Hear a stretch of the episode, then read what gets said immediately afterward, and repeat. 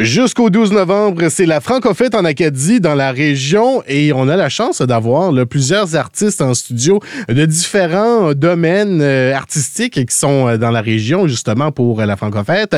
Et là, j'ai la chance d'avoir Marilyn Pitre, humoriste, qui euh, bon est avec nous. Bonjour. Bonjour Mathieu, ça va bien? Ben oui, comment ça va? Comment tu vis ta, ta Francofête euh, cette année? Écoute, ben, premièrement, je suis contente d'être dans la région. Moi, je, ouais. je suis acadienne, donc je suis contente d'être de retour avec les Acadiens chaleureux. Ça me fait du bien. Ça Ben fait oui. différent Montréal. tu sais, quand je me promenais dans la rue, les gens ils nous laissent passer. On vit pas ça au Québec. J'étais comme, voyons, Ben qu'est-ce ouais. que je vis? Les gens sont fins. il y a une différence entre Hamilton puis Montréal. Là. Et tabarouette, ouais, Ben ouais. ouais. Ah, ouais, ouais, vraiment. Euh, ben, justement, tu es, venu nous présenter un, un extrait de, de ton spectacle. Là. Euh, justement, bon, pour les, les gens qui ont peut-être pas eu la chance de soit de voir la vitrine ou euh, de connaître, là, un peu, tu sais, qu'est- qu'est-ce que tu abordes dans, dans ce spectacle-là? Ben, en fait, c'est le, le- le spectacle s'intitule Version brouillon. C'est un peu pour rappeler aux, aux jeunes et aux moins jeunes, là, finalement, que, tu sais, on- la version brouillon, c'est long, là. Tu sais, c'est- c'est- il y a plein de choses qui se passent. On essaye des affaires. Tu sais, j'en parlais pas dans la vitrine, mais j'en parle dans le spectacle parce qu'on s'entend, c'est une vitrine de 20 minutes. hein. Ouais. C'est une version. C'est une version accélérée du show. Là. Faut pas cligner des yeux, c'est fini. Mais euh, en fait, euh, c'est ça, je parle un peu de, de choses que je teste dans ma vie tout le temps parce que, tu sais, quand on est ado, puis c'est le moment de choisir les choix de carrière, ben là, on est comme, OK, mais là, on veut devenir quoi? Puis c'est normal qu'on se pose ces questions-là. Fait que c'est vraiment que moi, j'ai exploré plein de choses, j'ai essayé plein d'affaires, tu sais, des versions brouillon, là, finalement. On en a plein dans notre vie, puis c'est correct d'en essayer.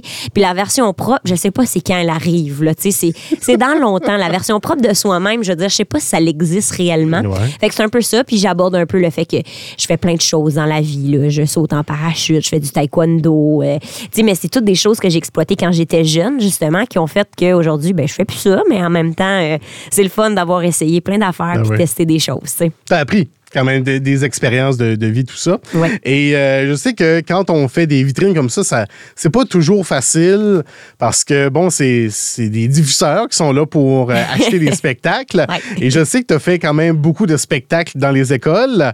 Alors, je, je pose la question, qu'est-ce qui est le plus facile à faire rire, des ados euh, le matin ou des diffuseurs le matin? Personne. non, c'est ça. Je, je sais pas ce que j'aime. Je pense que j'aime ça, Ouais. vivre le- les gens, les, les gens qui n'ont pas de réponse à rien. j'aime ça le malaise. J'aime ça les. Parce que, tu sais, c'est. En fait, ben. Moi, j'aime ça quand même jouer pour les ados parce qu'ils sont quand même réceptifs. OK, à 7h30 devant des septième années, peut-être pas, là, tu sais.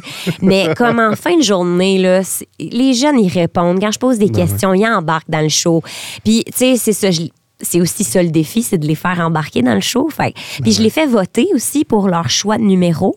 Fait qu'il y a comme un, on a comme un peu, euh, on impliqués, jase, là, ouais. sont impliqués. Puis tu sais, ils sont pas comme juste écouteurs, euh, qui, ils, ils font pas juste regarder le spectacle en écoutant puis il se passe rien. Là. Il faut qu'ils votent puis un moment donné ils jasent. Puis tu sais, si eux ils parlent, ben je vais parler moi aussi. Fait que tu sais, il y a comme une, je commence toujours mon show là, il y a 5-10 minutes où je jase vraiment réellement avec les jeunes. là. Tu sais, j'ai, j'ai des jokes décrites pour le, j'ai pas fait ça à la vitrine, j'avais pas le Ben temps. Mais euh, puis en même temps, je m'en fous des diffuseurs. Là. Non, non, non, je veux pas. C'est pas que je m'en fous, mais tu sais, j'ai pas besoin d'apprendre Ah ouais. à les, à les, à les faire écouter. Tu sais, ce qui est différent avec les jeunes, mais. Ah, c'est tough hein, de jouer dans une vitrine devant des diffuseurs. C'est pas du tout le public cible. C'est pas le public cible. Je comprends qu'ils sont là pour acheter pour leurs jeunes, mais, mais tu sais, c'est des jokes d'adolescents avec des référents. Puis j'ai essayé de pas trop en mettre, là, des jokes d'ado. Puis de. C'est- Ouais, puis tu sais, l'humour aussi, c'est c'est que, tu sais, en fait, habituellement, on fait un spectacle pour notre public. Tu sais, Ben oui. quand t'es humoriste, tu veux faire rire, tu vis au rire, mais là, euh, tu sais, quand les jokes sont écrites pour les jeunes Ça change un petit peu le pacing. Ça change le pacing, Ouais. exactement. Euh, ça célébrait un an, en fait, ce, ce nouveau projet-là, La Chose, que, Oui. euh, que- dont tu fais partie, enfin, de donner des formations de- avec des, des humoristes qui, bon, euh, aimeraient commencer dans le milieu. Ça a commencé comment, un peu, ce, ce projet-là, avec, euh, bon, trois autres collègues humoristes? là? Oui, hein, mais c'est gentil Ouais. de parler de ça. Oui, la coop La Chose, qui est la coop des humoristes optimistes et super efficaces. c'est vraiment l'acronyme. Euh, on, était une gang, on est une gang d'humoristes. Ben on a ouais. Un comptable. Mais euh, en fait, ça a vraiment commencé parce que moi, je travaillais pour une autre compagnie avant et je me suis fait voler beaucoup, beaucoup d'argent. Ah, c'est pas le fun, ça. Non, ça, c'est pas le fun. Puis c'est vraiment ça parce que j'ai. Mais je travaillais tellement beaucoup.